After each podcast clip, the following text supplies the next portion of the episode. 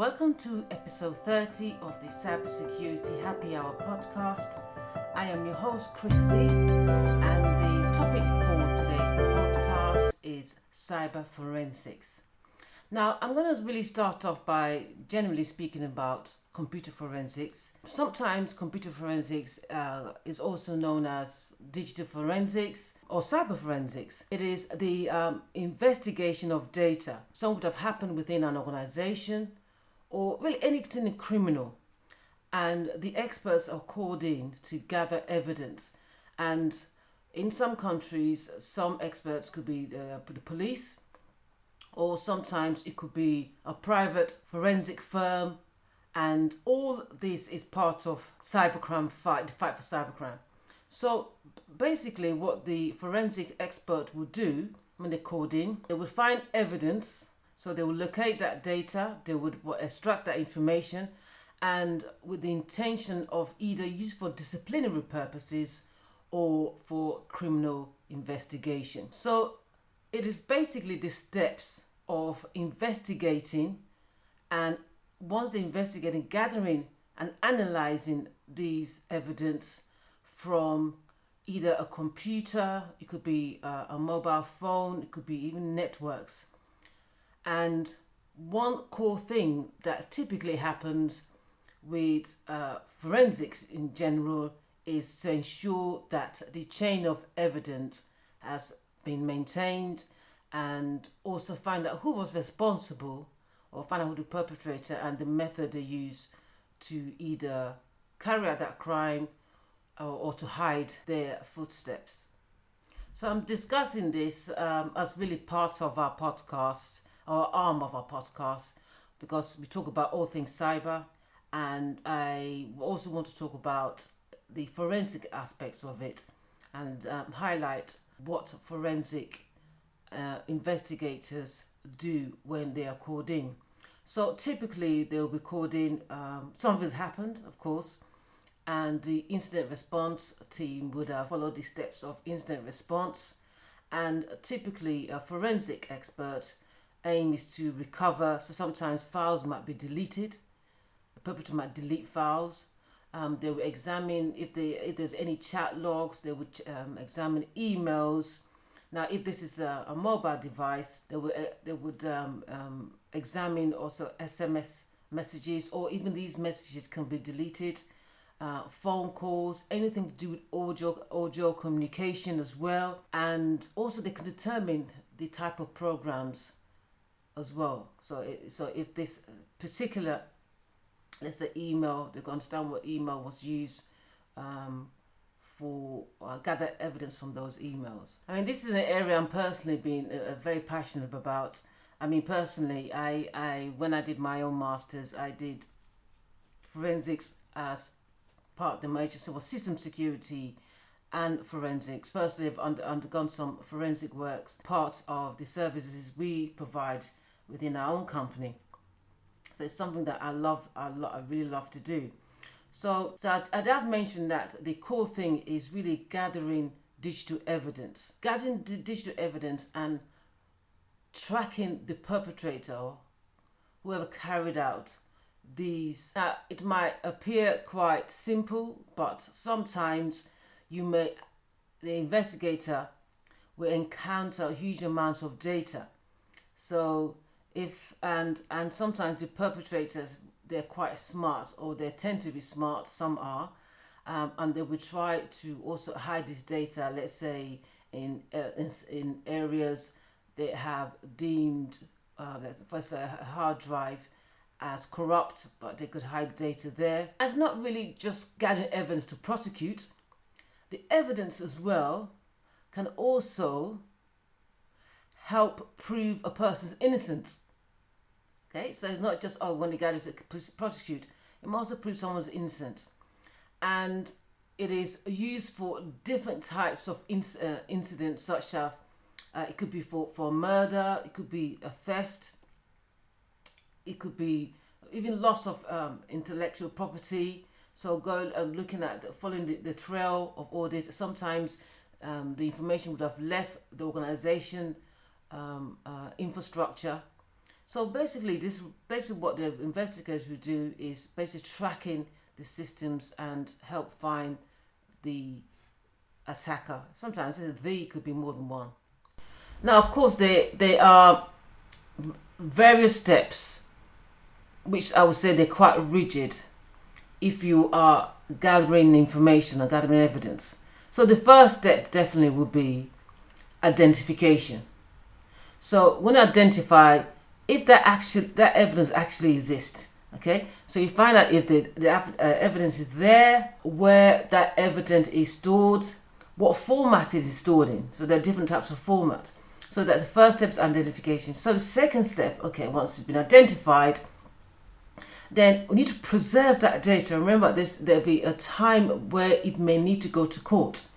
So that data cannot be corrupted and it sh- must be tamper proof, especially when it comes to um, volatile data like memory. Okay, so I want to ensure that is the, preserve the evidence that's gathered. Now, once it's been preserved, then the third step is analyze the data analysis. So it could be analyze the data, it could be a whole set of systems, um, and I didn't mention previously that sometimes we um, investigate um, files that have been deleted. Um, uh, even sometimes some files, depends on the program that was used, they deleted files can be recovered as well. Okay. Fourth step is documentation. So with everything that you, you gather, we must put it down on paper. So it must, we'll keep a record of everything that was collected, everything was recovered. Okay, and as you recover and begin to build a picture, so we, document and review it. And then the final stage is presentation. So you've got all this evidence, you follow the chain of evidence. What do you do with it? So again, once the data has been analyzed, it's then presented either in a court or it could be presented to um, as maybe HR or as part of the disciplinary process. Now, there's, I mentioned before that there are different types of forensics. So again, depends on what the client um, wants you to investigate, or I would say even the, even if you were even the police. So it could be your network. So if it's a network forensic, what would the investigator do? Again, you may be analyzing network traffic. That's why I said as a forensic um, uh, professional, you must have a full understanding of IT in general, understanding languages, okay, Python, depends, C, Java. So you analyze this network traffic using various tools, analyze IDS system if the organization has those tools as well. They use those tools. So that's network. Then what if it's, uh, you might be called to uh, investigate emails? We've got email forensics as well. As part of the process of checking um, the email forensics, they'll we, we gather that evidence and do a thorough check of any existing emails or emails that's been uh, have been deleted. So they recover emails, and then again, as part of the analysis, they want to extract anything that can be used in the court of law into relation to the case. Then we've got malware forensics. Okay, so anything to do with malware could be um, um, a case involving some kind of hacking. Maybe someone hacks into the um, uh, the, the environment infrastructure, and uh, either they've in, in implemented um, some kind of uh, malware. So the forensic expert will uh, have knowledge. You must have knowledge of malware analysis. So you're going to be examining things like Trojans, um, trying to find out the, or digitize the foot, follow the footsteps um, of the perpetrator. Then other ones we got, I mentioned about mobile phones. So sometimes it's not really just a computer, it could be a mobile phone forensics. Okay, so this for mobile phone typically deal with mobile phones. So the same principle applies. You're going to what? Ensure that the chain of evidence is is maintained, the data is not corrupted, okay data is docu- documented examined and analyzed from it could be a one or many mobile phones then we have database forensics again same principle applies so using the forensic analysis and analyze the data from different databases. So again, as a forensic expert, you understand you must understand SQL and the different types of database, how they're related, any metadata as well. Disk forensics as well. So that's another one. Okay. So again, some of these these information are can be stored on a disk. So again, you must know how to let's extract data from any sort of storage media. Okay. So again, using various tools, I'm going to mention one FTK for imaging, EnCase, we have autopsy as well. Various to mention a few forensic tools that can use to what to ensure that the files are not corrupted. Uh, you're going to examine deleted files or files that are still active. So, as a forensic investigator, there are various techniques that is used. Let's say there's one live analysis. So if it's a live analysis, then this technique we will analyze the system of the the computer, the system of uh, the device of perpetrator. You will write you will examine it the operating system while it is booted up, while it's running. Okay. And what's the intention of this? to ensure you have to get some valuable information from any random access memory. I mentioned also another technique about looking at deleted files. So again, you'll be looking at deleted files and recovering data from that. So you may, be searching some of the memory, you may be searching some uh, um, deleted file. If sometimes if that file is not, something could be partial. What I mean partial, sometimes the part of the file can be overwritten, but you can still get gather evidence from the rest of the recovered file. It hides, if you're hiding data, I would say in plain sight. So they would have the, the cyber criminal or the, criminal or the perpetrator would have hidden these files in plain sight. Let's say let's say the evidence is in Word and is embedded in a WAV file, for example. So the forensic examiner would do that reverse steganography and analyze that data. So reverse, so just reverse it and find out as much information that is hidden within another file.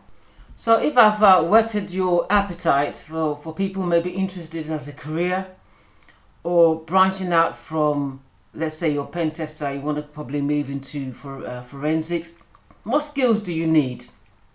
Now I did said say before that obviously you must have some understanding of uh, information technology, understanding of programming languages, and then understanding the technologies used within mobile phones uh, and computers, understanding security breaches in general, have understand how breaches happen.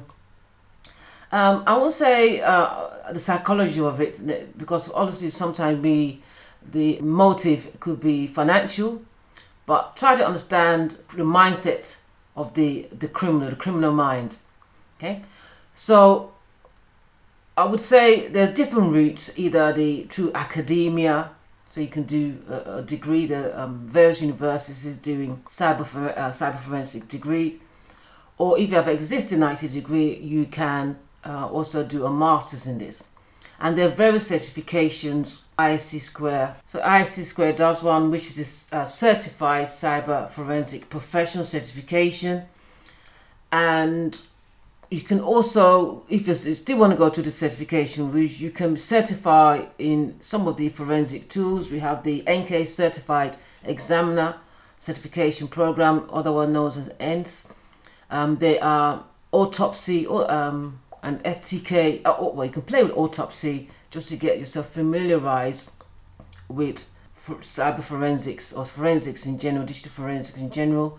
Um, go to the FT, uh, look at FTK and okay, do some imaging of, of hard drives and then see what you can gather from there. So obviously having that passion or interest, I would say is the first step. But you can go through either through uh, a degree route or you can go through a certification route.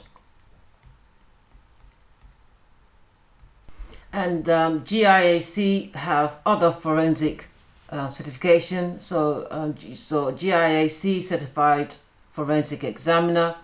Um, once you've uh, passed that, you'll be uh, a GCFE uh, examiner. Other accreditations, you want to focus on mobile um, devices. They, they also have an advanced smartphone forensics um, GIAC battlefield forensics and acquisition. Now, one thing I must mention is that um, you may have the knowledge, but one key skill that one must have as a cybersecurity professional is good communication because you may need to present these evidence either written in a written communication or verbal communication.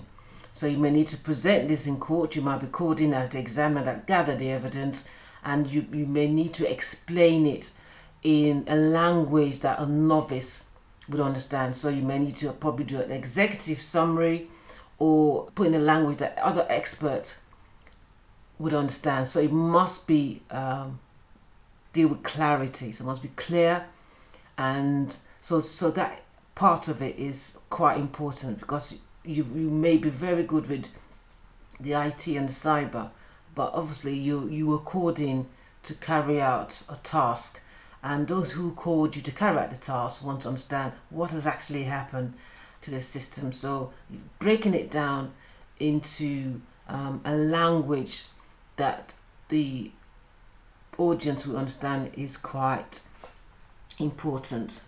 So, as I mentioned again, what would you do? So, you, usually the forensics examiner is the role is quite varied. I said, but typically, what you would definitely be doing is acquisition of uh, of data, analyzing data, as well, uh, depending on. Sometimes you may need to uh, start that acquisition on site, or you might be doing this in, in a lab. But the core thing here is is to follow um, forensic guidelines like ACPO, Association of Chief Police Officer guidelines. That kind of gives you some insights on how to ensure that the data that you've collected or retrieved is sound and also the software that you choose to use is uh, i mean you, you have the choice of using software any software of course but the software the program that you use to gather this evidence must be sound and tamper proof you're going to do a lot of recording and work with other investigators as well.